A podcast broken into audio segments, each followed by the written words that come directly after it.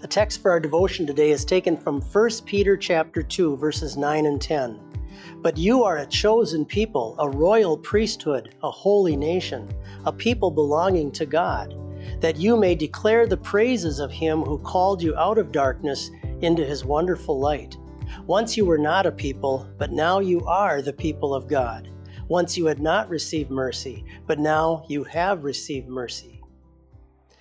When I was in college, I had a history professor that started the first day of class by saying this: as we begin this course, I want you to know that I believe Christianity is the major cause of all the problems in the world today.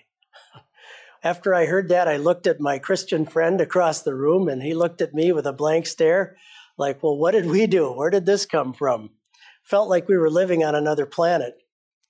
The text in front of us describes us, and Peter goes on to talk about that Christians in this world are like foreigners and strangers in this world.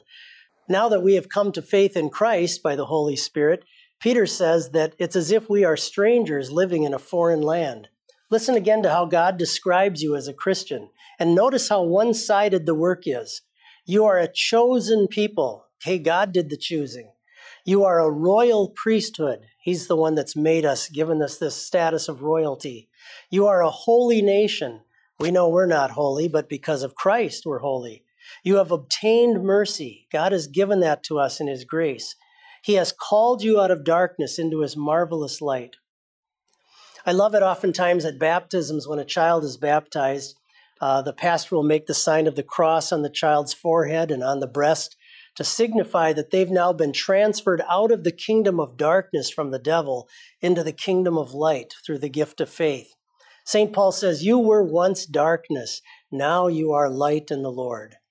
And so Christians in this world are living for the home in heaven that our Savior has come to give to us.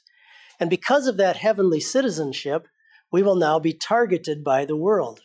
The world is going to be hostile against us and our faith. And just in the last 10, 15 years, there's been an intensity ratcheted up against Christians as well. And we shouldn't think that just because we grew up maybe in a nice Christian home or have had a lot of Christian education or know a lot about the Bible, that we're immune to these temptations and difficulties. Listen to what a writer by the name of Gene Veith writes. The church may shrink to a faithful remnant, but the church of Jesus Christ cannot be overcome by the gates of hell, much less by a culture. It's important for us to remember who we belong to. We belong to the Son of God, God himself, who has power over death and the grave, power over the devil. And by faith in him, we have this eternal home waiting for us. When I was a little boy, my mom had a little booklet that she would keep by her nightstand, and it was just titled Heaven.